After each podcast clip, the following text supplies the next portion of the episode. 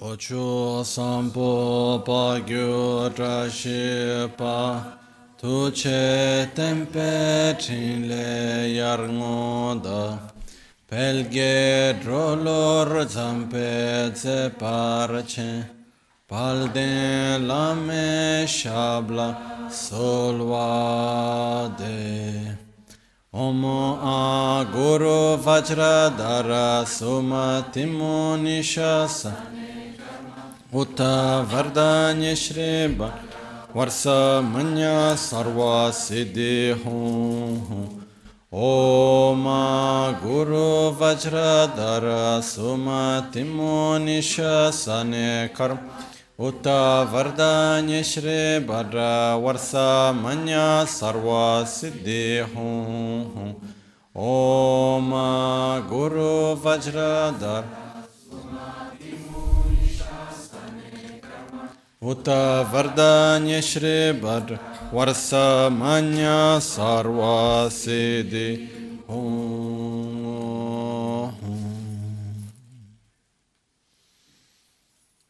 Pakyukye kodandagi lo pakyukye sundandagi pakyukye todam Dagi Yateyerme Jingilo Pakyukekudan Dagilo Pakyukesunda Dāgīyāṅ pākyuketūdāṅ dāgī tēyermeciktu jīngīlo mākyukekūdāṅ Dāgīlum mākyukesunda dāgīngam mākyuketūdam dāgī tēyermeciktu Jingelo Om Muni Muni Maha Muni Shakyamuni Shakyamuni Swaha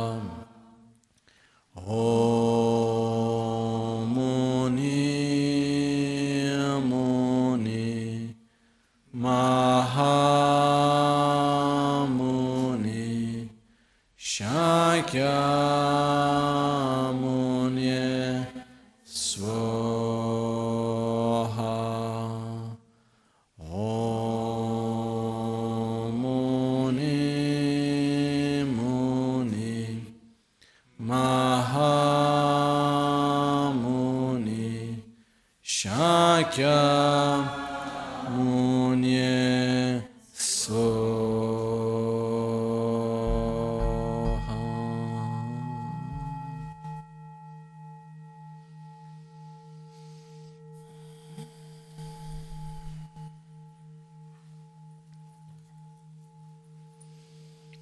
Buonasera.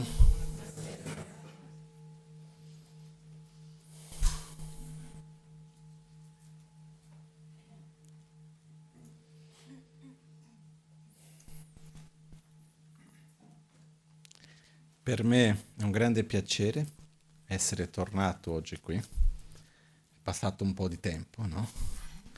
Adesso io, come ho già detto tante altre occasioni, c'ho una memoria temporale un po' scarsa, quindi quando sia stata l'ultima volta che abbiamo fatto il mercoledì sera qua, il 4 luglio, qualche mesetto è passato, però ce l'abbiamo fatta.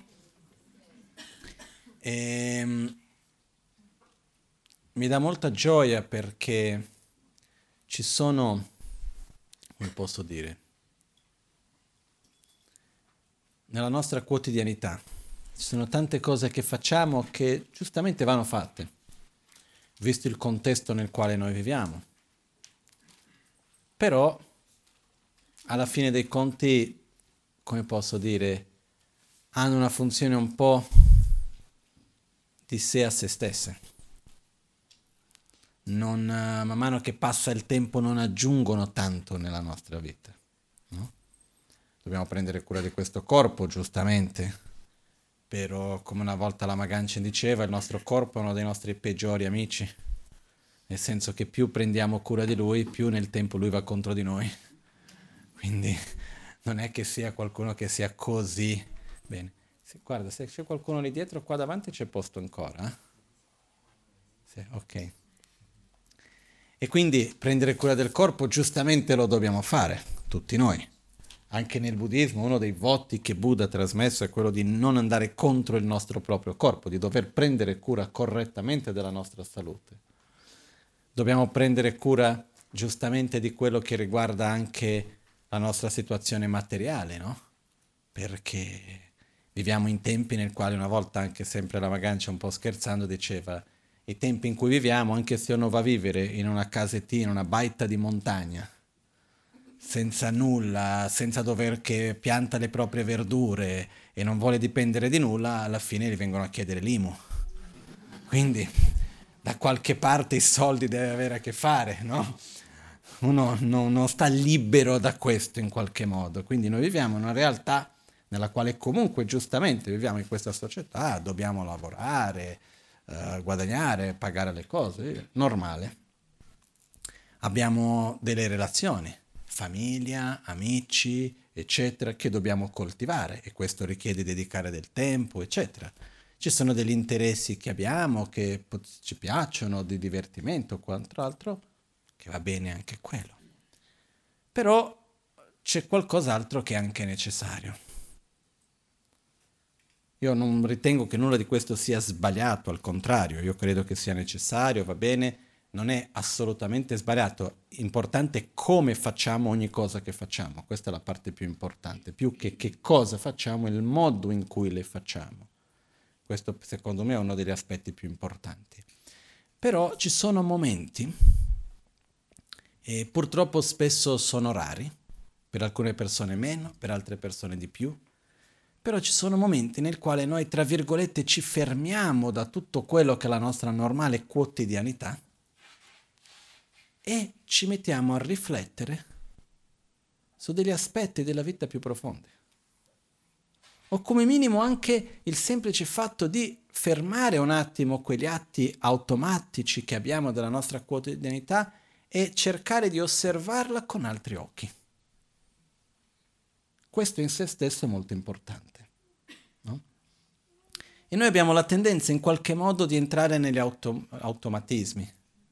Quindi facciamo una cosa, all'inizio uno si riflette, dopo di un po' quello diventa una normalità e uno non ci pensa più. E questi momenti che abbiamo insieme, qui, al Kunpen ormai sono da tantissimi anni, no? Io non mi ricordo neanche più. Dal 2000, quando è cominciato tutti i mercoledì qua? Qualcuno si ricorderà? Del 2000? Nel 2000, già. Quindi un po' di anni sono passati che sono qua tutti i mercoledì che posso, no? E questo è più che altro un momento nel quale, fra tante cose, ci fermiamo un po' per riflettere sugli aspetti per me più profondi, ma anche per riguardare quello che noi già facciamo con altri occhi. E questo è importantissimo. È un po' come se noi abbiamo una nave e dopo di un po' uno va lì, prende una direzione e si dimentica, rimane su quella direzione lì. Ogni tanto c'è bisogno di rivedere, ma su dove sto andando, com'è la direzione giusta, no? E ridare un po' la direzione per se stessi, no? E a me mi fa molto piacere essere qua perché È un momento anche che è sempre stato per me di riflessione, quindi io ringrazio anche a tutti voi di dare a me questa opportunità da sempre, no? Comunque, oggi volevo riflettere su alcuni punti, condividere con voi alcuni pensieri. Quando studiavo il monastero di Sera, al sud dell'India, c'è stato uno degli argomenti che mi è piaciuto molto, che riguardava i tre tempi. Passato, presente, futuro. Che cosa è il passato? Che cosa è il presente? Che cosa è il futuro? Se il passato esiste, se il passato non esiste, se il futuro esiste, se il futuro non esiste, se il passato esiste, se è permanente, se è impermanente e così via. Ci sono all'interno della filosofia buddista diverse scuole anche, con punti di vista diversi su questo argomento. È uno degli argomenti che quando l'ho studiato mi è piaciuto moltissimo. Adesso ovviamente non entriamo adesso a fare tutto un lungo dibattito su questo, eccetera, però vi porto un po' il riassunto, un po' anche portando una riflessione che poi possiamo portarla nella nostra quotidianità. Definizione di passato. Il passato sono tutte le cause che hanno avuto, quindi cause, quindi azioni, che hanno avuto conseguenze e perciò hanno già avuto risultati. Quindi cause che hanno già dato semi, che hanno già dato i loro frutti. Questo è il passato. Il presente sono le cause che stanno avendo condizioni e perciò stanno maturando i loro frutti, i loro risultati. E il futuro? Che cosa è il futuro? Il futuro sono le cause che non hanno ancora avuto condizioni e perciò non hanno ancora avuto risultati. Ok? Un punto importante in questo è che ogni momento che noi viviamo nella nostra vita è unico. Non si ripete. Questa è una cosa che noi sappiamo, una cosa che non è una novità per nessuno. Dire, ogni momento che viviamo non si ripete. Ma con quanta consapevolezza nella nostra quotidianità viviamo riguardo questo. No? Però allo stesso tempo, quando noi diciamo che ogni momento non si ripete, il presente, ossia le azioni che noi compiamo, le esperienze che noi facciamo adesso, qui, ora, vanno in parte a costruire gradualmente il nostro passato. Però vanno anche a costruire il nostro futuro. Okay. Perciò è un po' come per dire, io oggi sono condizionato o no dalle scelte che ho fatto nel passato? Poco, medio, tanto? Tanto. Tutti noi. Ok? Quindi non è che il presente vale solo nel presente, no, il presente vale anche per il futuro. Il presente vale anche per il passato alla fine, perché quando il presente diventa passato continua a influenzarci. Non è che noi non c'entriamo più con quello che c'è stato, no? Se noi dovessimo fare un po', come si può dire, un censimento delle lamentele, no? Se noi facessimo il censimento delle lamentele, che ce ne sono tante, dividiamo le lamentele prima in tre categorie. Lamentele che riguardano passato, presente e futuro. Ok? Qual è la categoria che si riempie di più? Secondo voi? Secondo me il passato. Poi? Più verso, poi dipende per ognuno, più verso il futuro. No? E spesso anche quello che noi chiamiamo di presente in realtà è già passato. Perché o ci lamentiamo mentre sta succedendo o è già passato, no? Però di solito sono cose che riguardano giorni che sono passati, momenti che sono già passati, cose che ormai non ci sono più. Perché, in altre parole, il passato oggi che cos'è? Un insieme di memorie. Io del mio passato cosa ho? Ho l'influenza. Perché per esempio, se io oggi per esempio ho un po' di mal di testa, per dire, perché c'entra col mio passato della giornata di oggi o no? C'entra, mi sono svegliato presto, non mi sono fermato dalle 7:30 del mattino fino adesso, ho fatto questo, quello, quell'altro, ma una cosa insieme con l'altra si va a sommare. Però quando noi ci lamentiamo del passato, raramente ci lamentiamo delle cose che sono successe, perciò delle conseguenze che viviamo nel presente. Raramente andiamo a lamentarci nel senso di dire, ma guarda, non avrei dovuto mangiare quella cosa lì, perché a questo momento non avrei questo dolore qua. Di solito ci lamentiamo più come se qualcosa non sarebbe dovuto avvenire, quella persona non avrebbe dovuto fare questo, questa cosa non è andata bene di qua e non è andata bene di là. Quando in realtà quello che ci rimane del passato in questo senso è principalmente una memoria. Quando noi pensiamo al nostro passato, quanto ci possiamo fidare? Nel senso che quello che noi ci ricordiamo di quello che è avvenuto e che in qualche modo ci influenza, perché influenza i nostri sentimenti, influenza quello che pensiamo, il nostro modo di essere. Quanto ci possiamo fidare veramente che quello che mi ricordo sia effettivamente quello che sia avvenuto? In altre parole, della nostra memoria, quanto ci possiamo fidare? Tanto, poco, medio. Medio, poco. No? C'è anche stato fatto uno studio molto interessante, che è un po' scioccante quando io sono andato a leggerlo. Qualcuno, mi ricordo più chi, mi ha regalato un libro che parlava di questo studio. Adesso mi sono ricordato che è stato. E in questo libro questa signora ha fatto una ricerca per una ragione non psicologica o qualcosa del genere, ma per una ragione legale. E riguardava il quanto ci possiamo fidare della nostra memoria o meno. Visto che nella legge, quando ci sono le cause, ci sono i testimoni oculari, si dice in italiano, giusto? Ecco, ci ho detto, quanto ci possiamo veramente fidare? Tu hai visto quella cosa quel giorno? Sì. Ma l'hai visto? O ti ricordi che l'hai visto? O tu pensi di aver visto? Non è così sicura la cosa, no? E quello che hanno fatto in questa ricerca è stato di prendere foto degli ultimi 10 anni, 15 anni della vita di una persona, ormai con internet e tutto questo, ci sono tante foto, erano circa 1500 foto per persona, e sono migliaia di persone con cui hanno fatto, e loro foto per foto li facevano vedere e chiedevano di raccontare che cosa era successo in quel giorno. Che cosa era questo? Quando è stato? Raccontaci qualcosa di quel momento lì, che cosa ti ricordi di quel momento che hai vissuto? E quello che hanno fatto è che in mezzo a questo inserivano delle foto finte con Photoshop, tra cui inserivano molto spesso la foto di una persona che in quello stesso periodo stava con certe persone, prendevano quelle persone lì e li mettevano in una mongolfiera. Non è un ricordo che uno non si dimentica così facilmente. Per dire, non è che uno va in mongolfiera tutti i giorni, no? E più dell'80% delle persone raccontavano quello che non era mai avvenuto. No?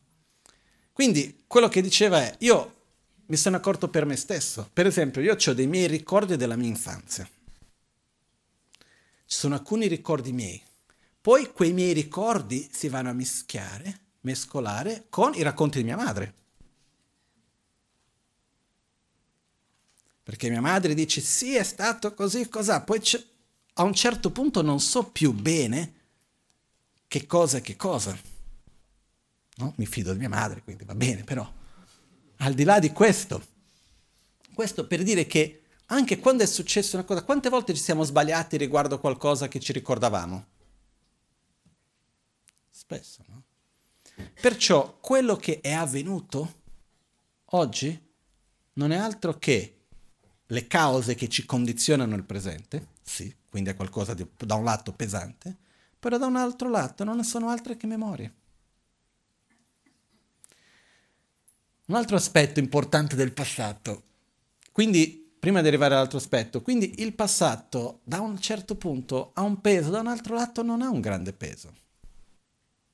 No, perché io voglio capire che cosa mi è successo, non importa più, adesso l'importante è capire cosa fai con quello che hai.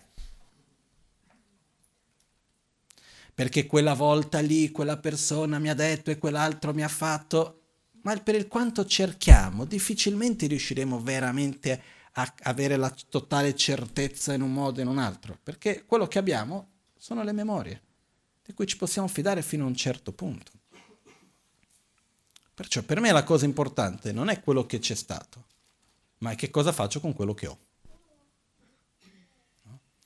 Addirittura io sono sempre stato abbastanza così, e quando ero abbastanza ragazzino, avevo intorno agli 8 anni, mi hanno riconosciuto come la reincarnazione di un maestro tibetano, no? In tibetano si dice Tulku. E io l'ho presa sempre un po', grazie, bene, grazie. E poi ho trovato persone che mi hanno detto sei la reincarnazione di questo maestro, Genlo Sanchöpel si chiamava, era di questo monastero, così, cos'ha, eccetera, c'è lì la foto. Ho conosciuto persone.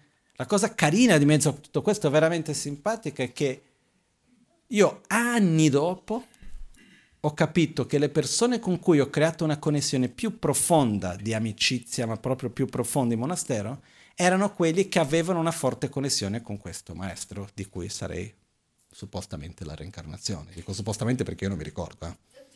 Io mi fido di chi me l'ha detto, però personalmente non me lo ricordo. Però il punto è che anche quando ho conosciuto persone che hanno conosciuto lui, eccetera, io non sono mai e mai andato a chiedere com'era lui, che cosa faceva, perché quello che io sono è quello che sono oggi. Buddha ha detto in una frase che diceva Buddha,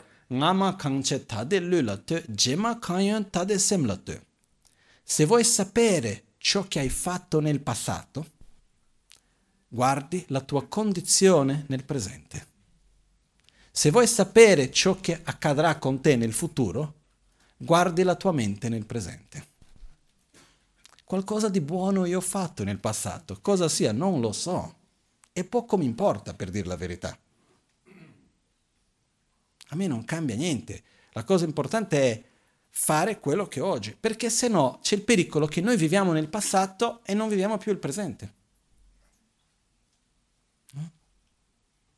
Per dire, adesso faccio la battuta con tutto il rispetto, Va bene che abbiamo avuto Michelangelo, Donatello, abbiamo avuto Leonardo da Vinci e tanti altri grandi in Italia. Però torniamo al presente, no? Voglio dire che grazie a tutto siamo orgogliosi del passato, però facciamo bene il nostro presente, questa è la cosa importante, ma per tutti noi, no? Anche perché qualcuno venga a dire no, guarda, tu sei grandioso perché tu hai fatto all'epoca. Sì, ma adesso cosa sono? Quello che io ho fatto va bene perché io ho costruito un futuro sulla base di quello che ho fatto. Però la cosa importante non è quello che ho fatto, è quello che sono. È la cosa importante di quello che ho fatto o di quello che ho sperimentato è in che modo che quella esperienza mi ha modellato per ciò che io sono oggi. Quella è la cosa importante. Non so se è chiaro questo concetto, no? E perciò anche una delle cose che riguarda il passato non è altro che una memoria, il passato ormai è passato, quindi anche stare attenti a non dover vivere delle glorie del passato. Questo io l'ho capito una volta in monastero, per me è stato chiarissimo e bellissimo come esperienza, ho già raccontato qualche volta. Quando ho fatto gli esami di dibattito e ho preso, mi sa che era secondo posto, quel che era, nella mia classe, e c'era la cerimonia con tutti più di 1500 monaci, venivano chiamati uno per uno, quelli che con le varie, come si dice, la graduazione dei voti, eccetera, e i primi 5 ricevevano la carta, un regalo da parte dell'abate, e tutto, eccetera. Io ero l'unico occidentale in una classe di 70. Ho preso il secondo posto, mi sono sentito super fiero, no? Guarda che bello, mi hanno portato lì, che bello questo, quell'altro, Poi fai un po' il finto umile perché comunque devi dire no, ma non è niente, sì, ma grazie, questo, quell'altro, no? Poi dopo arrivo a casa, dove c'era il mio maestro con cui vivevo, Genlakpala, e arrivo a casa e non dico niente a lui, lui sapeva che ero tornato da quella cerimonia lì. Arrivo, prendo il libro che avevo regalato, avevo avuto in regalo un libro che c'era lì scritto a secondo posto, quello, quell'altro, arrivo, lo metto sul tavolo così, no? Lui non dice niente, passa il tempo. Ah, sai che oggi ci sono stati gli esami? Sì, sì, è vero. Non dice niente. Io mi sono accorto gradualmente, mentre ero lì insieme con lui, e lui non è che cercava di buttarmi giù, ma semplicemente quello che lui faceva era mantenere lo stesso identico rapporto, la stessa identica attitudine che ha sempre avuto con me, che era molto bella. Non è che è cambiato perché c'è stato un riconoscimento di una cosa o questo o quell'altro. In quel momento è stata una sensazione molto bella, che era prima di voler avere un certo tipo di riconoscimento, e piano piano quello si è sgonfiato. E a un certo punto è come se io sono tornato ad essere me, perché per un momento ho creato un'identità di me che era basata su un riconoscimento, su un'immagine, che poi dopo era già basata sul passato. Non è, ah, guarda che bello che ho ottenuto questa conoscenza, quindi che io so questo, che io sono diventato quello. No, che bello che mi hanno detto che sono bravo. Che non vuol dire nulla. No? Questo mi fa ricordare anche una bella storia. C'è un'attrice brasiliana, che è un'attrice comica. Io purtroppo con i nomi ho una memoria terribile, è un'amica da tantissimi anni, comunque arriverà. Lei tanti anni fa, i primi anni che Lama Gangchen era andato in Brasile, succede che lei era diventata molto famosa, perché in una telenovela che lei ha partecipato, eccetera, era diventata molto famosa. Era un'epoca nella quale non è che c'era internet come oggi, tutto, quindi erano 3 canali in televisione, se tu eri nel canale principale tutti ti conoscevano, no? Quindi lei da un giorno all'altro è diventata super famosa. Questo è stato molto difficile per lei da gestire, e in mezzo a questo ha avuto una, come si dice, alopecia, come in italiano, alopecia, che sono cominciati a cadere i capelli. E quindi lei era lì, in mezzo al momento di gloria, di fama, con i capelli, e questo e quell'altro, e Lama Gangchen era in Brasile, lei è andata a trovare Rinpoche, è andata a trovare Lama Gangchen per chiedere un aiuto o qualcosa. Lama Gangchen l'ha guardata e l'ha chiesto, ah, quindi che cosa è successo, raccontami. E mi ha detto, no, è successo questo, e ha detto, ah, quindi sei diventata famosa e adesso ti stanno cadendo i capelli? Ha detto, sì, e lui si è messo a ridere. E lì rideva in faccia tantissimo. E a un certo punto lei si è rilassata. E lui quello che lui ha fatto capire a lei, quello che lui l'ha spiegato, questo lei mi ha raccontato, che lui ha spiegato che la fama non è in te, è negli altri. Perché sono gli altri che ti vedono speciale, non è che tu sei qualcosa di diverso. Questo mi ha fatto riflettere molto quando lei ha detto che adesso il nome deve tornare. Marisa Orcis, esattamente, sì, la Marisa Orcis. E succede che lei diceva la fama è negli altri, non è in te. Tu continui essendo chi sei. La stessa cosa se uno ci critica. La critica è nell'altro, non è in noi. Quello che l'altro dice o non dice, quello che l'altro pensa o non pensa, è in lui, non è in noi. È chiaro questo, però è difficile da mettere in atto, no?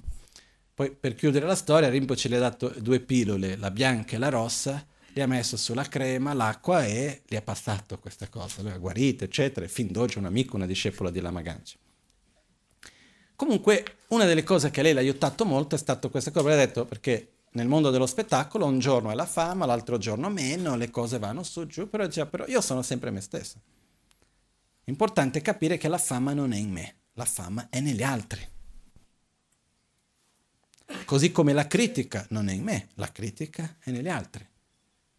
C'è un testo che dice anche che dicano che io sono il Dio sulla terra o che dicano che io sono il demone sulla terra, io non sono né uno né l'altro, io sono chi sono.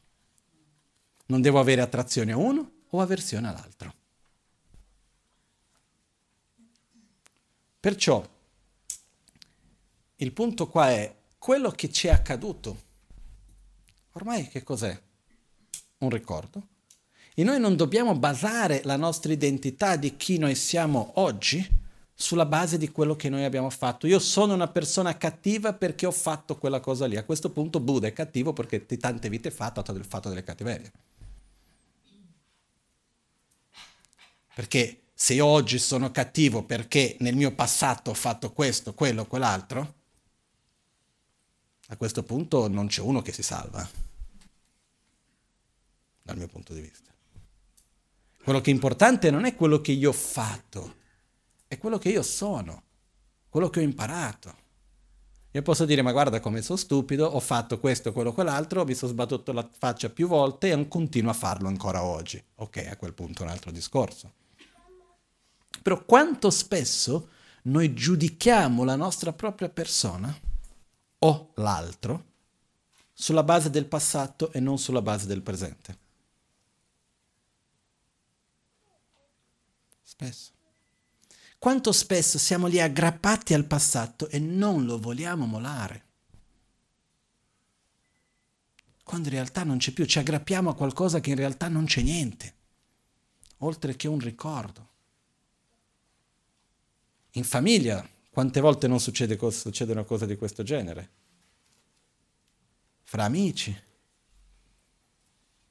che siamo ancora lì a non voler accettare o non riuscire ad avvicinarci a una persona o a perdonarla perché? Perché quella volta lì è successo questo, quell'altro, quando in realtà abbiamo il nostro presente davanti, ormai il passato non c'è più. E invece di vivere bene il presente e costruire un futuro migliore, continuiamo a ripetere quel passato che non ci è piaciuto. Perché? Perché non accettiamo che ormai quello è già passato. Non so se è chiaro questo concetto. Okay. Perciò,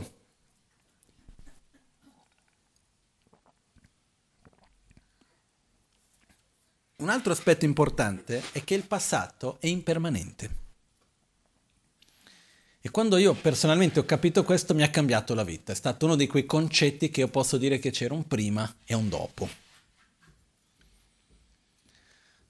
Il fatto che il passato sia impermanente non vuol dire che, per esempio, ieri ha preso fuoco la casa, la posso fare diverso, torno indietro, la casa non prende più fuoco. Non in quel senso lì. Però quello che ci accade, quello che noi abbiamo vissuto, in quel momento, quando l'abbiamo vissuto tramite una visione, tramite un nostro modo di vedere la realtà, la nostra propria esperienza. Se noi riusciamo a vedere quelle stesse situazioni con occhi diversi, la realtà cambia. L'esempio che ho fatto tante volte, e ripeto lo stesso perché per me è chiaro, di solito quando trovo uno che funziona, un esempio che funziona, alla fine ripeto sempre lo stesso. Se sono in mezzo alla strada camminando, viene una persona da dietro, mi spinge con forza, cado per terra, mi rompo il braccio, frattura esposta. Qual è il sentimento che ho verso chi mi ha spinto che non ho neanche visto che fosse? Attrazione, avversione o indifferenza? Verso l'avversione direi io, no? Chi sarà questo? Lasciamo stare quali sono gli aggettivi che ognuno va a scegliere.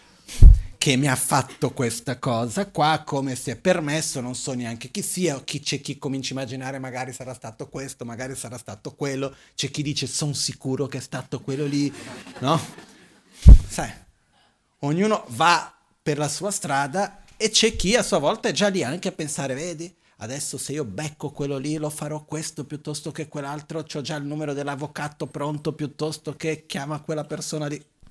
Ognuno usa i propri mezzi. Okay. Mentre siamo in quello stato dove abbiamo un braccio rotto e qualcuno che ci ha fatto del danno, qualcuno che ci ha fatto male, quindi oggetto di avversione, oggetto di rabbia, di vendetta addirittura. Mentre siamo lì arriva la polizia e ci fa vedere una ripresa da una telecamera di sicurezza che ha ripreso perfettamente quello che era accaduto e uno dice, ah, meno male, adesso posso beccare questo qua. E mentre lì vedi la scena e capisci in realtà che dietro di noi c'era una rapina a mano armate, che avevano sparato nella nostra direzione, e una persona che stava passando vicino a noi ha visto quello che stava succedendo e ci ha spinto per salvarci la vita.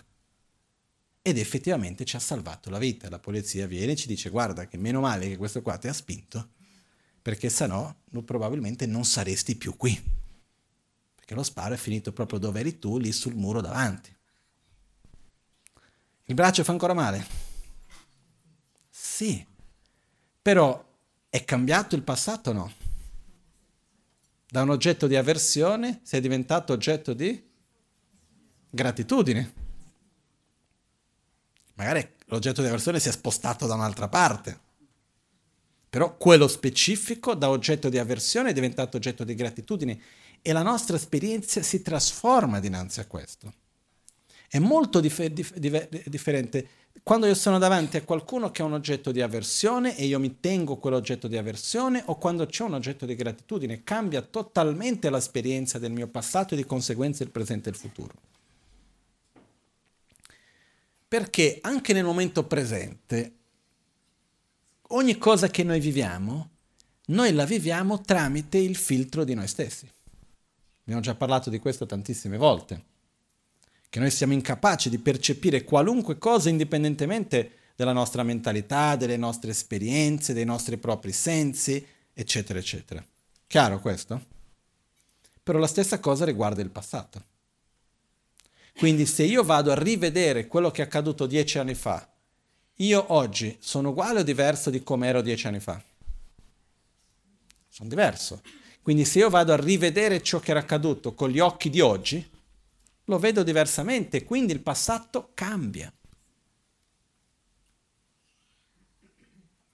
E con questo possiamo anche usare questo metodo anche per guarire certi dolori che sono lì. Perché certe volte succedono delle cose, noi le viviamo in un certo modo e noi rimaniamo attaccati a ciò che è accaduto. Però se noi diamo lo spazio per rivedere ciò che è accaduto con altri occhi, possiamo anche guarire quel dolore che è rimasto lì. Okay.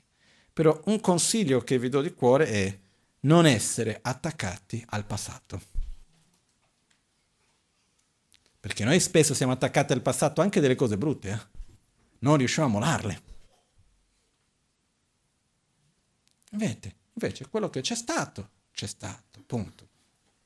Io ho avuto delle esperienze nella mia vita non belle anche, però quando io oggi guardo indietro, io ti dico, però quelle esperienze mi hanno portato a tante altre cose. Non saprei bene cosa dire. Nel senso, sarebbe meglio se non sarebbe successo. Non lo so. No? È come una volta ho sentito una spiegazione che mi è piaciuto molto, che era in un film, non mi ricordo bene qual era. Comunque, c'erano queste due scene nella quale diceva l'indecisione. Di solito l'indecisione si basa su che cosa? Il fatto che noi non sappiamo quale sarà il risultato. Giusto? Vado a destra o vado a sinistra? Rimango o parto? Non so, perché io non so cosa accadrà in un caso e cosa accadrà nell'altro. Dinanzi alla incertezza io ho l'indecisione. Ma se noi sapessimo veramente che cosa succederebbe in un caso o nell'altro, saremmo indecisi ugualmente. Perché non c'è mai una strada perfetta. In questo caso mi sarebbe successo questo, quello, quell'altro, però anche quell'altra cosa che sarebbe portata di qua nell'altro, altro. Quindi alla fine, quando noi siamo davanti, anche se noi sapessimo veramente che cosa accadrebbe, saremmo indecisi nello stesso modo. Non so se è chiaro questo concetto. Perché un percorso perfetto di una scelta non esiste. Almeno io non ci credo, non l'ho mai visto. Quindi, il punto è, il passato non c'è più, però allo stesso tempo ci influenza fortemente. Noi siamo condizionati dal nostro passato, non dalle cose che sono successe, che rimaniamo lì legati, ma delle scelte che noi abbiamo fatto che ci condizionano. E questo che cosa ci insegna? Dobbiamo rispettare le risorse che noi abbiamo, dobbiamo rispettare le cose che abbiamo fatto nel passato e essere consapevoli che quello che facciamo nel presente dopo porteremo avanti nel futuro. Come posso dire?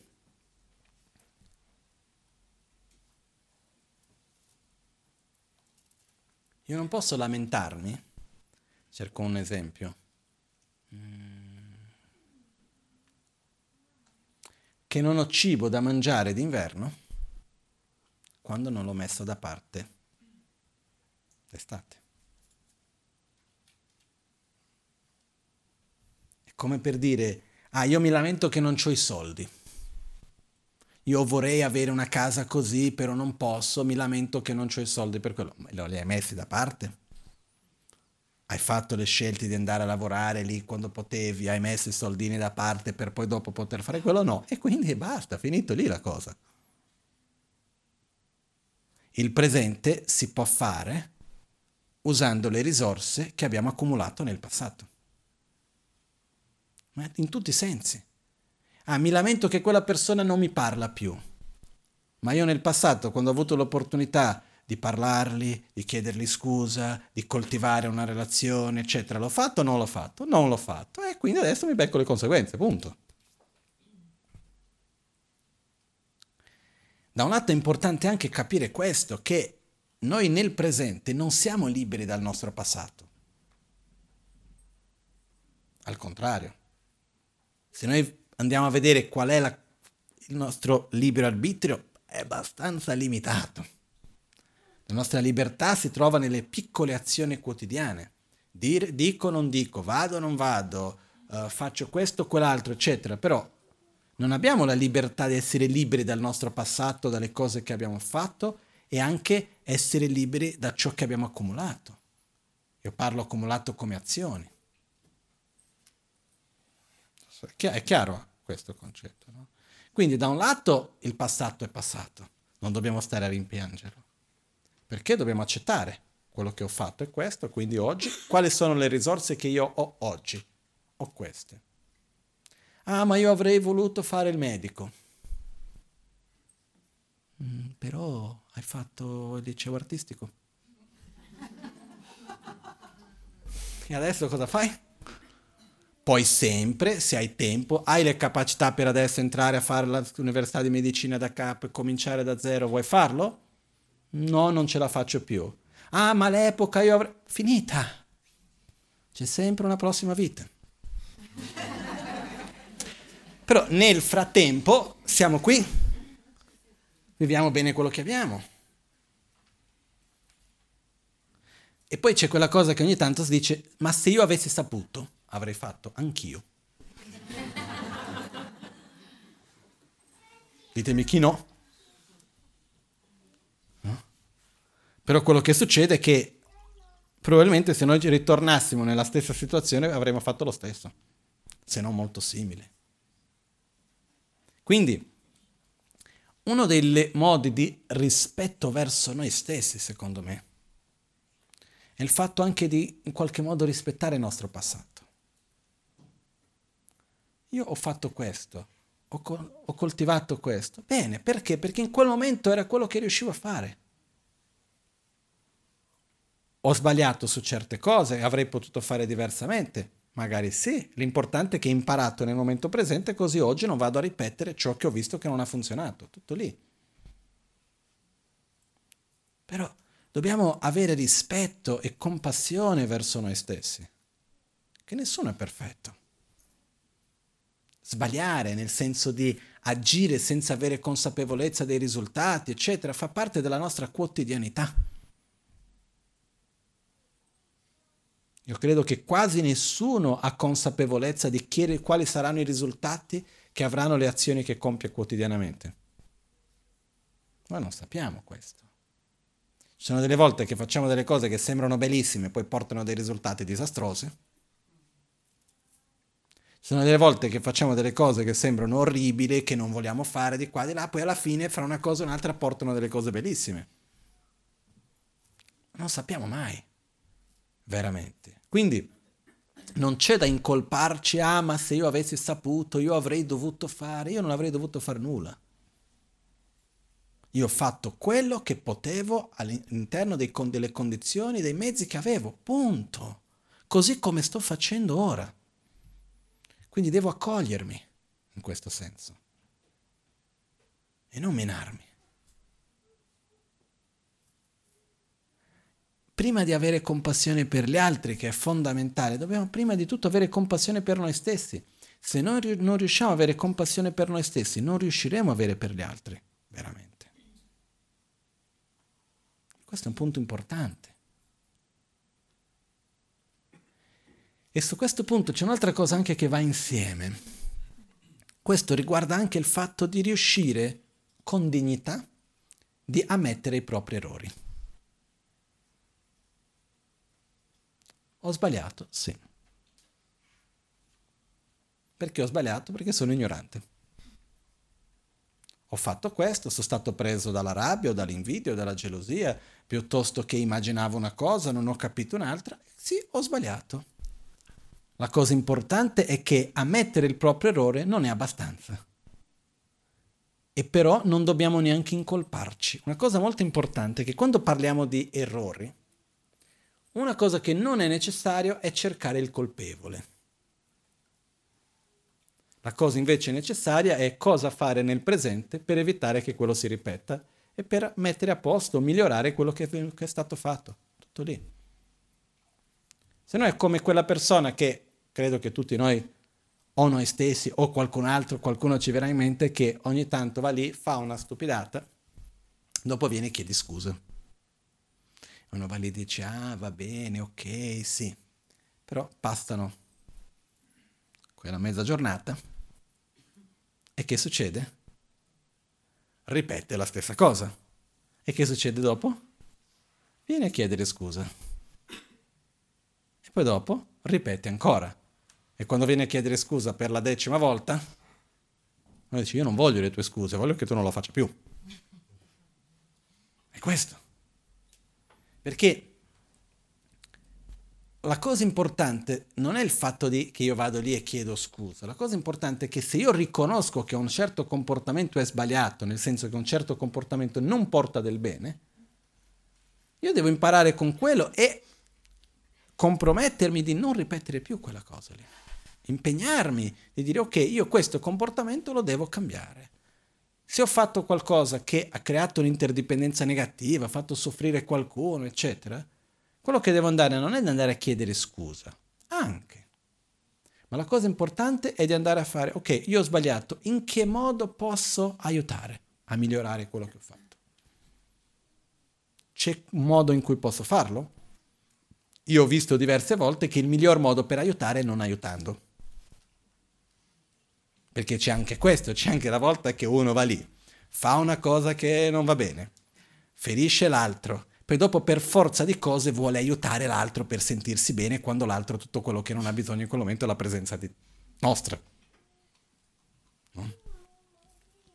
Quindi è un po', io personalmente per esempio, se io sto male, succede raramente però ogni tanto capita, se è un giorno che io non sto bene per qualunque cosa sia mia, l'ultima cosa che ho bisogno è di parlare con qualcuno e spiegare quello che sta succedendo.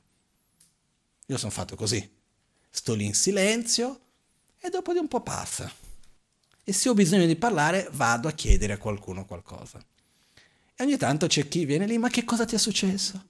Ma dimmelo, ma come mai? E alla fine sei tu che devi aiutare l'altro perché non si sente male, perché tu non lo lasci aiutare, no? Quindi, quello che voglio dire è, quando noi facciamo qualcosa che riteniamo che sia stato sbagliato, e questo succede, ed è molto bello ammettere i nostri errori. Una cosa importantissima, perché ammettere i nostri errori, non incolparci, sono due cose diverse, Incolparci è una cosa, ammettere i propri errori è un'altra. Quando io vado a incolparmi, insieme con questo c'è un sentimento di dover essere in qualche modo punito per quello che io ho fatto. Ammettere il mio errore vuol dire, ah, sono uscito un po' del binario, devo ritornare. Ho preso una strada che non va bene, riprendo la strada giusta. Questo comportamento non va bene, meglio che lo rifaccio. Ed è importantissimo per noi osservare e dire, ok, questo va bene, quello non va bene, perché è il modo di rimetterci sulla strada giusta. di direzionarci. Okay? Perciò il nostro passato ha un peso enorme nel nostro presente e il modo in cui noi ci relazioniamo col nostro passato ha anche una forte influenza del nostro presente. Okay. Buddha diceva che vuol dire io sono il mio proprio protettore, io sono il mio proprio nemico. Il nostro modo normale di vivere è quelli sono i miei nemici, questi sono i miei protettori e io sono la vittima di tutto. Ho bisogno di aiuto di quello per star bene, è la colpa di quell'altro che sto male. Quindi io non sono il mio protettore e io non sono il mio nemico. Però quello che noi vediamo, al di là di quello che Buddha ha detto, quando andiamo a osservare, perché Buddha anche ha detto, non credete in ciò che io ho detto semplicemente perché io l'ho detto. Così come si fa quando si va a comprare l'oro. Non mi è mai capitato, però in passato, quando si andava a comprare l'oro, Buddha diceva, quando si va a comprare l'oro, non si compra l'oro perché uno ti dice che è oro. Lo deve tagliare, bruciare, graffiare per vedere se è oro vero o no, perché magari è bronzo bagnato ad oro, come fai a sapere se è oro vero o no? Devi tagliarlo eccetera, no? Oggi c'è la certificazione della banca, quel che sia, però una volta non era così. E voi dicevo, lo stesso dovete fare con i miei insegnamenti, non è perché io ho detto che voi dovete credere, dovete analizzarli, dovete osservarli e una volta che vedete che è vero mettetelo in pratica. E quando io mi sono messo da parte mia a osservare, a cercare di capire un po' meglio quello che Buddha ha detto, quando si dice che noi siamo i nostri propri nemici, noi siamo i nostri propri protettori, è perché l'unica possibilità che esiste, e vi ripeto, l'unica di quella che io vedo, per star bene, non dico necessariamente sempre iper felici, contenti, però avere equilibrio, soddisfazione per star bene in questo mondo è cambiare il modo in cui noi viviamo il mondo. Io veramente non vedo, ho conosciuto tante situazioni, tante persone, da persone estremamente ricche a persone estremamente povere, a persone molto molto colte, a persone che hanno pochissime educazioni, alcuni molto saggi, altri ignoranti. Ho conosciuto di tutto veramente. E una cosa vi posso assicurare, uno, sono tutti normali finché non li conosce abbastanza, no? Sembra tutto benissimo, bello, poi quando ti avvicini veramente vedi che dappertutto ci sono le cose che non vanno, eh? In ogni situazione, in ogni famiglia, in ogni cosa. Io fin d'oggi non ho mai trovato nessuno. Perché la nostra tendenza è vedere la nostra famiglia, la nostra situazione, ah guarda che io c'ho questo, la mia famiglia non va bene, ma guarda gli altri che belli sono, non li conosci. Poi quando andiamo a fondo, vediamo che fin d'oggi non ho visto uno che si salva. Veramente, eh? Poi c'è chi sta un po' meglio, un po' peggio, questo sì, però veramente una condizione perfetta non l'ho mai vista. Poi comunque, ovunque vai, io ho sempre visto, dappertutto ci sono le sue menate, i suoi problemi e questo e quell'altro, eccetera, eccetera, no? Quindi, quello che accade però è, quando noi riusciamo a trovare un nostro equilibrio interiore, che si basa sul modo in cui noi ci relazioniamo con le situazioni che viviamo, con le persone che incontriamo, eccetera, quello ci permette veramente di avere uno stato di felicità. Però, questo va coltivato. Non è una cosa che viene dal nulla. Quindi il modo di relazionarci col passato di cui stiamo parlando è qualcosa che dobbiamo coltivare. Come si fa a coltivare? I tre passi che in tutte le pratiche, in tutte le parti della filosofia buddista, quando dobbiamo metterlo in pratica, sono questi tre passi. Che in tibetano si dice Tösam Gomsum. ascoltare, che è un po' quello che stiamo facendo oggi, comprendere, che quando uno riflette, analizza, discute, finché quella conoscenza non è più qualcosa che qualcuno ci ha detto, ma una nostra propria conoscenza, una nostra certezza. Il passato è impermanente perché, per questa e quella ragione, che è una mia certezza, non è perché qualcuno me l'ha detto. È lì che dobbiamo arrivare. A me che Buddha l'abbia detto no, senza mancare di rispetto, non è quello che mi importa. Poi io ho piena fiducia, quindi se Buddha l'ha detto meglio. Però la cosa importante è che io riesca a comprenderlo. Perché se io non comprendo, se non diventa una mia conoscenza, una mia certezza, non posso passare al terzo passaggio, che è familiarizzarmi, tramite l'applicazione nella mia quotidianità. Prendiamo l'esempio di quello che abbiamo parlato oggi.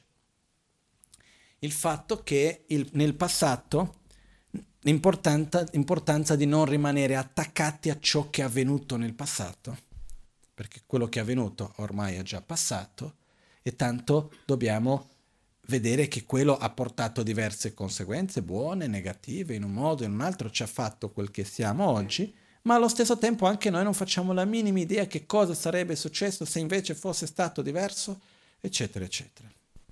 Abbiamo capito bene. Però poi dopo che cosa succede? Ci sono le situazioni che rimangono lì. Ma questo non sarebbe dovuto essere così, non avrei dovuto fare cos'ha. Quando è che succede questo? Quando noi abbiamo una nostra immagine idealizzata di come le cose devono essere nel futuro, poi le cose non avvengono come noi abbiamo proiettato e quindi rimaniamo male col passato. Quella cosa lì ci rimane sullo stomaco. E ogni volta che ritorniamo non ce la facciamo di superarla molto spesso. Quindi cosa facciamo? Ritorniamo lì e diciamo no, non è così. E cerchiamo di artificialmente generare un'attitudine diversa. Di accettazione, di rispetto, di umiltà, nella quale noi non abbiamo nessuna certezza di cosa sarebbe successo se invece fosse diverso. No? Di amore, di accogliere noi stessi anche. Quindi io vado a generare questa attitudine opposta che non viene in un modo naturale, questo è importante da capire. Generare un'attitudine opposta a quella che noi siamo abituati non viene in un modo naturale, deve essere per forza in un modo artificiale. Artificiale però non vuol dire falso. Qual è la differenza fra artificiale e falso? È falso se io manifesto un certo sentimento quando in realtà non ce l'ho. Questo è falso e va evitato. Artificiale vuol dire io lo sento veramente, però ho dovuto fare tutto un percorso di analisi, di immagini da visualizzare, di pensieri da fare, di parole da dirmi, ho dovuto farmi tutto un percorso che mi ha portato a sentire quello. No? È un po' per esempio... Diciamo che in un momento stiamo lì e siamo belli contenti, va tutto bene, a un certo punto qualcuno viene e ci racconta una cosa brutta e quella cosa ci fa venire tristezza. Quella tristezza è stata indotta o è venuta così dal nulla? È stata indotta. Similmente noi possiamo indurre a noi stessi stati di coscienza positivi. Quelli che riguardano il passato, il modo di vedere il passato, accettare, accogliere noi stessi di quello che abbiamo fatto con amore e compassione. Tutto questo è possibile applicarlo, però ci vuole uno sforzo.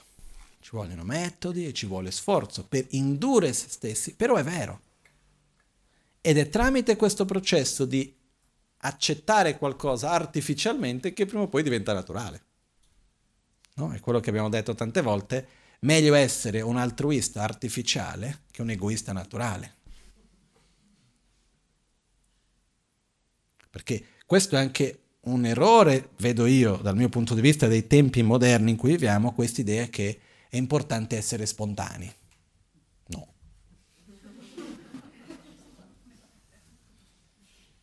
Che cosa voglio dire con questo? Beh, mi spiego bene, Io non devo essere falso, ma non devo neanche manifestare tutto quello che mi viene voglia. Perché se io metto a fare tutto quello che mi viene voglia, a dire tutto quello che mi viene voglia, sono fregato. Abbiamo bisogno di direzionarci un po', magari un po' più di un po'. Abbiamo bisogno di indurci in una strada piuttosto che in un'altra. Mi viene voglia di quello, però so che non mi fa bene, quindi non lo faccio. C'è quell'altra cosa che so che mi fa bene, non mi viene spontaneamente, invece vado a indurmi a farla. Questo è importante. Perché se io mi lascio a fare tutto quello che mi viene voglia, io com'è non andrebbe bene. Perché quello che vogliamo di solito è quello che ci fa bene. No. E qui approfitto per una parentesi breve su questo punto. Che quello che mi ha fatto riflettere su questo è stato un dottore una volta a Madrid. E qua i nomi. Comunque un dottore molto bravo. Parlando con lui mi ha detto una cosa: quando il corpo è in uno stato di salute, il corpo richiede ciò che ha bisogno. Quando il corpo è in uno stato di squilibrio, quindi di malattia, il corpo richiede ciò che aumenta lo squilibrio. Quindi lui, per esempio, con i suoi pazienti, quando arriva un paziente da lui, la prima cosa che lui chiede è: che cosa ti piace di più mangiare? L'anguria. Quindi non mangiare più l'anguria, punto. Perché? Perché quello che succede è che noi abbiamo questa attrazione verso ciò che aumenta lo squilibrio. Quando siamo in uno stato di perfetto equilibrio, abbiamo attrazione verso ciò che aumenta l'equilibrio, che mantiene l'equilibrio. Quando invece siamo in uno stato di squilibrio, abbiamo attrazione verso ciò che aumenta quello squilibrio. Nei rapporti, nel nostro modo di vita, nel nostro stile di vita. Di solito abbiamo più attrazione, quando stiamo male, abbiamo più attrazione verso quello che ci fa star bene o verso quello che aumenta quel malessere? Molto spesso che aumenta quel malessere. E da questo c'è una regola molto semplice. Non è perché io voglio che necessariamente mi fa bene. E noi non dobbiamo fare quello che vogliamo, ma sì quello che ci fa bene. Non so se è chiara questa distinzione. No? Questa è una cosa che per me in monastero è stato importantissimo, che l'ho capito però solo tanti anni dopo. Se io in monastero andassi da mio maestro, che poi non era tutto il monastero così, immagino io, però io ho avuto la fortuna di vivere con dei maestri bravissimi che mi hanno curato, che anni dopo mi sono accorto che erano pochi anche in tutto il monastero così. E se io andassi da loro e dicessi: Sagyan, la voglio quello. Lui mi guardava e diceva: e quindi? Voglio, cosa vuol dire? Ho bisogno. Ah, va bene. Se hai bisogno facciamo quello che sia necessario. Se vuoi, la voglia non vuol dire niente. Invece noi viviamo in un'epoca dove se voglio devo averlo.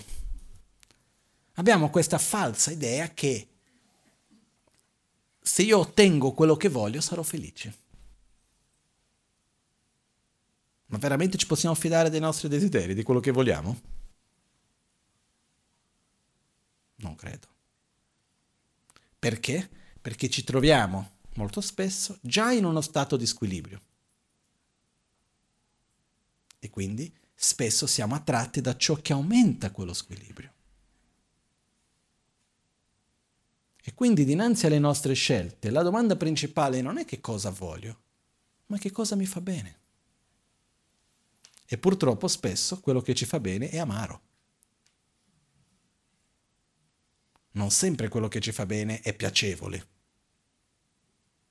E qua c'è un altro discorso anche, che la nostra folle paura di soffrire. Quindi per paura di soffrire soffriamo molto di più. 1, per la paura in sé. 2, perché per paura di soffrire non facciamo quelle cose che ci fanno bene, però sono faticose. Esempio su di me gli esercizi fisici. Parlo con totale trasparenza e sincerità.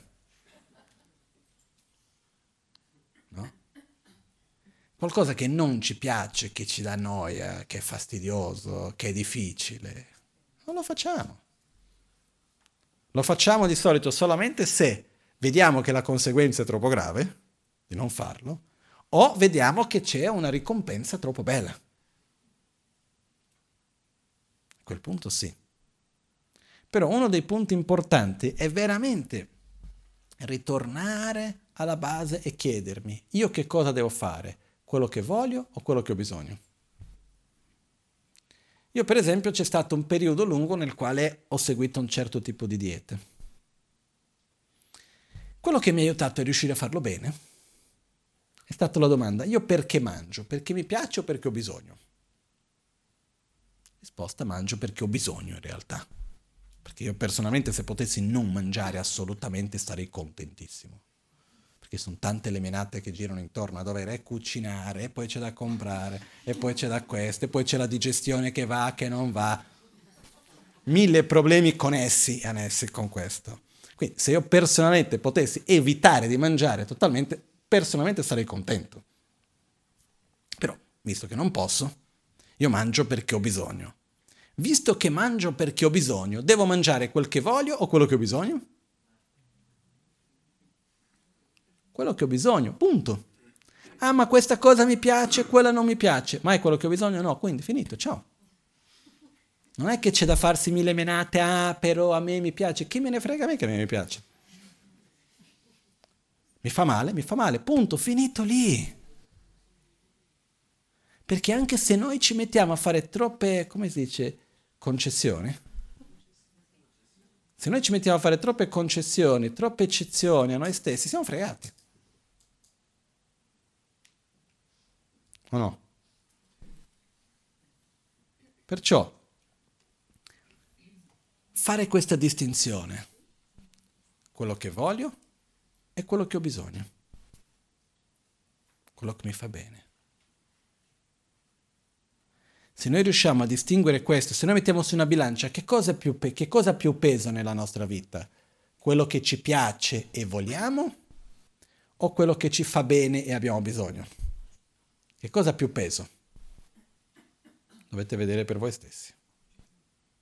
Se vedete che quello che ha più peso è quello che voglio e quello che mi piace, la direzione che questo porta gradualmente è una direzione di uno stato malsano di corpo e mente. Questo è quello che succede. Poi sai, alla fine andiamo a cogliere quello che noi stessi andiamo a piantare, non è che... Perciò nel nostro momento presente essere consapevole di questa distinzione, che non vuol dire assolutamente vivere una vita pesante, che non posso fare quello che mi piace, non posso avere cose che siano piacevoli, assolutamente no. Noi possiamo e dobbiamo goderci la vita. Io ho come maestro Lama Gangchen, chi lo conosce bene sa che Lama Gangchen è una persona che se la sa godere la vita benissimo, però che non ha mai messo, almeno da quello che ho visto io, davanti a sé il piacere o il volere prima di quello che invece è quello che è necessario e di beneficio, eccetera. Questo non l'ho mai visto fare. E quando c'è una cosa che lui sa che è la cosa giusta, che piace, che non piace, che non importa, appunto, si va avanti. No? Quindi, come posso dire, c'è un'altra regola anche in mezzo a tutto questo che secondo me è molto importante, che è la seguente. Cerco di essere chiaro. Quello che fa male, fa male. Anche se a breve termine. Ah no, ma solo una volta. Ma solo un pochettino. Io so che non devo mangiare quella cosa lì, ma dai, cosa vuoi che sia? Io so che questo comportamento non è giusto, ma che vuoi che sia? Sai, una bugia di qua, una arrabbiatura di là, un po' questo, è vero che ho rubato, però cosa vuoi che sia? Guarda quello che rubano gli altri. Una cosa che fa male, punto. Poi va accumulata. una piccolina cosa di qua, una piccola di là, e piano piano poi i risultati avvengono, no? Quindi la cosa che è importante è che quello che noi sappiamo che ci fa bene, anche se piccolo, va coltivato. Anche se sembra che sia nulla, va coltivato. Quello che noi sappiamo che fa male, anche se piccolo, va evitato, va abbandonato. Seguire questo vuol dire veramente amare se stessi. E questa è la base, il primo passo da fare. Quando parliamo di un sentiero spirituale, indipendentemente dalla religione che sia, secondo me, che vogliamo, che chiamiamo come vogliamo, la prima cosa da fare è riconoscere che cosa ci fa bene e coltivarla, riconoscere che cosa ci fa male e abbandonarla, che non è facile, è un lavoro per una vita o per vite, però come minimo dobbiamo avere la sincerità con noi stessi di mettere lo sforzo in abbandonare ciò che sappiamo che non va bene e di coltivare ciò che sappiamo che ci fa bene. Poi nel percorso impareremo di più che una cosa che pensavamo che fa bene invece fa male, e viceversa. Questo fa parte del percorso poi dopo. Però è importante darci questa direzione, no? Perché quello che facciamo nel presente va anche a costruire il nostro futuro e il nostro passato. E visto che noi passiamo gran parte del nostro presente a pensare nel passato, meglio farlo bene, no?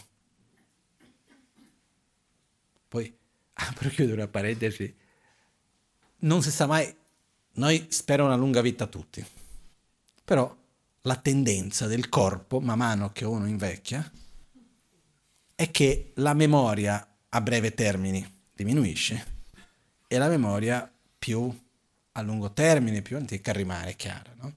E c'è una signora a cui ammiro tanto, una signora che ormai ha 101 anni, qualcosa del genere, e lei è rimasta bloccata in un periodo della sua vita, della memoria. E quindi di solito la memoria a breve termine non dura più di 15 minuti. Quindi tu la saluti, passano 15 minuti, ah buongiorno, chi sei, come stai, eccetera. Però quello che succede, lei è rimasta intrappolata in un periodo della sua vita molto bello, quindi è sempre contenta. È sempre felice, è sempre sorridente, è sempre grata, no? Io dico, che bello, perciò l'importante è creare i buoni ricordi, non sta mai, non rimane intrappolato più avanti in un certo periodo della vita. Non si sa mai in quale uno può rimanere intrappolato. Meglio creare tanti buoni e quando c'è qualcuno che non va tanto bene risolverlo subito, perché non sappiamo mai quello che può succedere un domani, eh? È un po' una battuta, però io personalmente ci ho pensato, eh?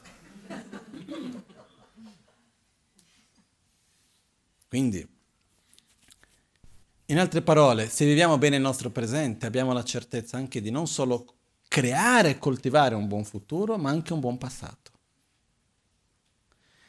In qualche modo, quando noi vediamo passato, presente e futuro come cause e condizioni che hanno già avuto risultati, che stanno dando risultati, che non hanno ancora avuto condizioni, quindi non hanno ancora avuto risultati, è un tutto un insieme. Perché il futuro esiste già oggi, in quanto futuro. Il futuro cos'è? Le cause che non hanno ancora avuto condizioni, semi che non sono ancora avuto l'acqua, eccetera, e quindi non hanno ancora cresciuto. Se io prendo un seme e metto nelle mie mani, qua c'è il futuro di un albero o no? Se avrà le condizioni, sì. Se lo mangio, no. Quindi che cosa vuol dire questo? Che il futuro esiste già, perché quando dà i suoi frutti non è più futuro, è presente. Però il futuro dov'è? In tutte le azioni che noi facciamo e in quelle che abbiamo già fatto, che in quel potenziale che ci abbiamo nelle nostre mani, quello è il futuro. Il passato sono quelle azioni che noi già abbiamo già fatto, che condizionano quello che stiamo vivendo nel momento presente. Però in tutto questo, la cosa che in realtà vorrei per concludere, per dopo fare la meditazione, che in realtà è il punto di partenza di cui avrei voluto parlare oggi, poi mi sono perso fra altre cose. è che ogni momento che viviamo è unico, non si ripetono. E noi abbiamo ogni tanto questa strana idea, io parlo anche per me, ogni tanto io mi guardo e dico, ma so scemo, che succede? Perché ci abbiamo delle idee strane ogni tanto, eh? Ed è questa idea che fino a una certa età sembra che la vita deve tutta ancora venire. A un certo punto sembra che la vita sia più o meno lì e dopo di un po' sembra che ormai la vita è passata. Quando ogni momento è unico. Ogni momento è fondamentale. Le cose non si ripetono, le opportunità non si ripetono. Posso farvi tanti esempi di questo. Un esempio che non voglio aprire un argomento adesso. Per esempio noi andiamo tutti gli anni insieme con Lama Gangchen a Borobudur. Con questo che vado a dire non voglio che ti dica, ah ma io avrei dovuto, no, il passato, ma è tutto, abbiamo già parlato di questo. Però per più di 20 anni Lama Gangchen è andato tutti gli anni a Borobudur in Indonesia, che io sono andato tantissime volte, e stava sempre in un albergo che era lì proprio vicino alla stupa, eccetera. Hanno chiuso quell'albergo lì, il Manohara è chiuso. E quindi non si sa come sarà quest'anno prossimo, dove, come, cosa si può fare. Comunque sarà una cosa abbastanza diversa di quello che è stato prima. Magari meglio, magari peggio, non sa. Però quello com'era non si può più ripetere. No? E qualcuno, ah, hanno chiuso, l'hanno aperto, poi l'hanno chiuso. Normale, no? Quello che si apre prima o poi, no, di solito si chiude prima o poi. Quindi quello che succede, al di là di un po' come una battuta, però è un fatto reale. Ma quello che voglio dire è che le opportunità che abbiamo non sappiamo mai quando potranno ripetersi simili a quelle che abbiamo e se mai si potranno ripetere o no. Ogni giorno che siamo davanti a una persona non sappiamo mai quando potremo rivederlo o meno. E sicuro quella persona che stiamo vedendo in quel momento, con quel momento, non ci sarà più. Ci saranno altri momenti, ma non quello. E in questo c'è una cosa che spesso non si capisce, che il non agire, il non scegliere è una scelta e è un'azione.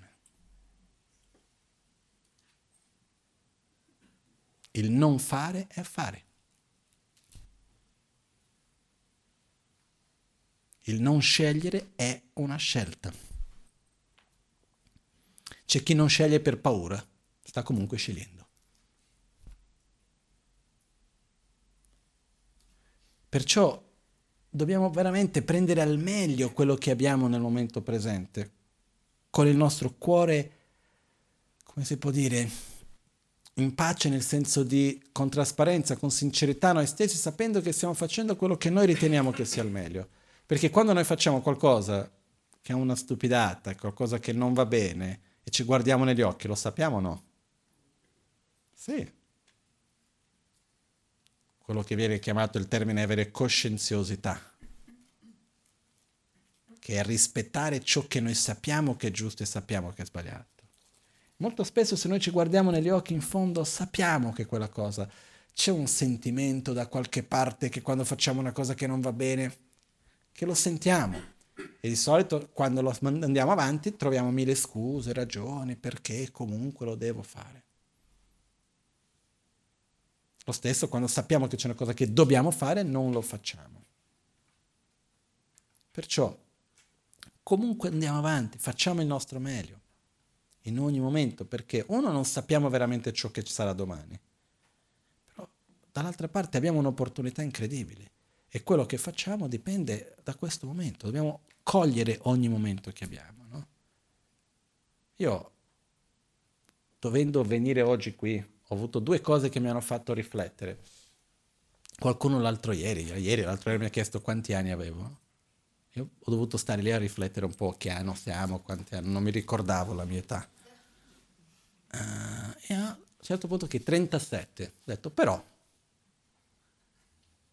no? Il tempo passa.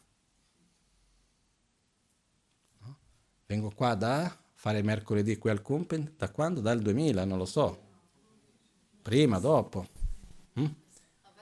Dal 97 la prima volta, figuriamoci. No? Passano gli anni. No? E quindi ogni momento però è prezioso. Per esempio io tutto quello che ho fatto in questi anni qua mi dà molta gioia, perché io so che ogni volta che siamo stati qui insieme abbiamo dato il meglio. E abbiamo veramente fatto qualcosa che ha fatto differenza per la vita di tanti noi. Quindi questo mi dà molta gioia. No? E come si dice, un praticante spirituale dinanzi alla propria morte, il minimo che deve avere è non avere pentimenti. Questo è il punto di partenza.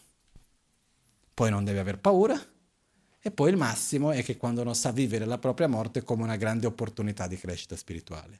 Ma non è il momento per parlare di quello adesso.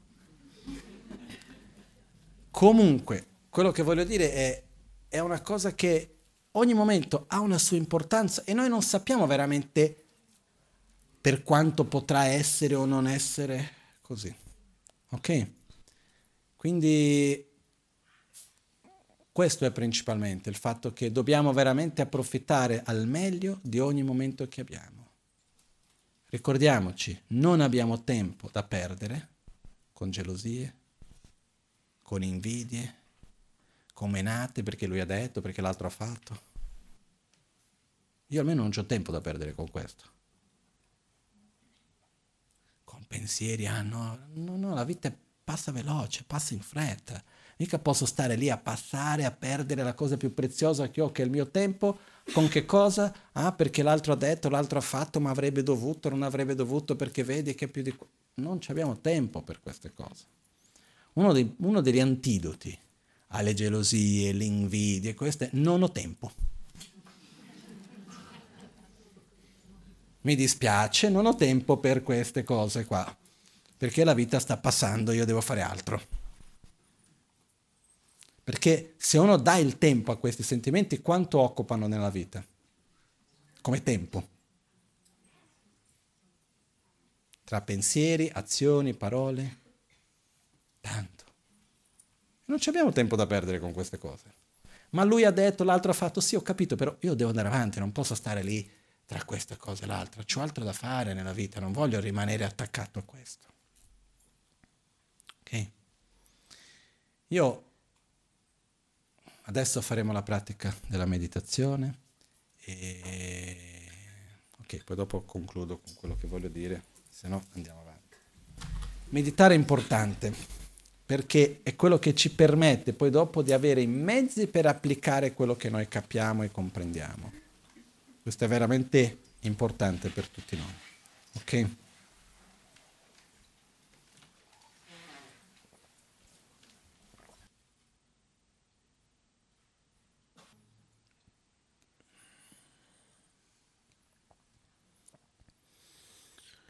Nimo delle zendele, nime Delekshi Nin centacto delekpe Concho sum ki jingilon Concho sum modrub tzol Concho sum ki trashisho.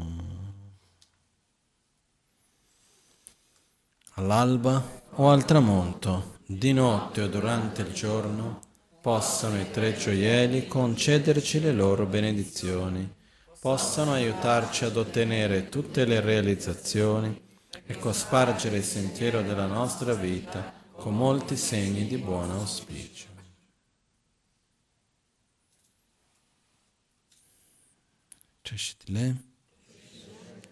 Grazie a tutti.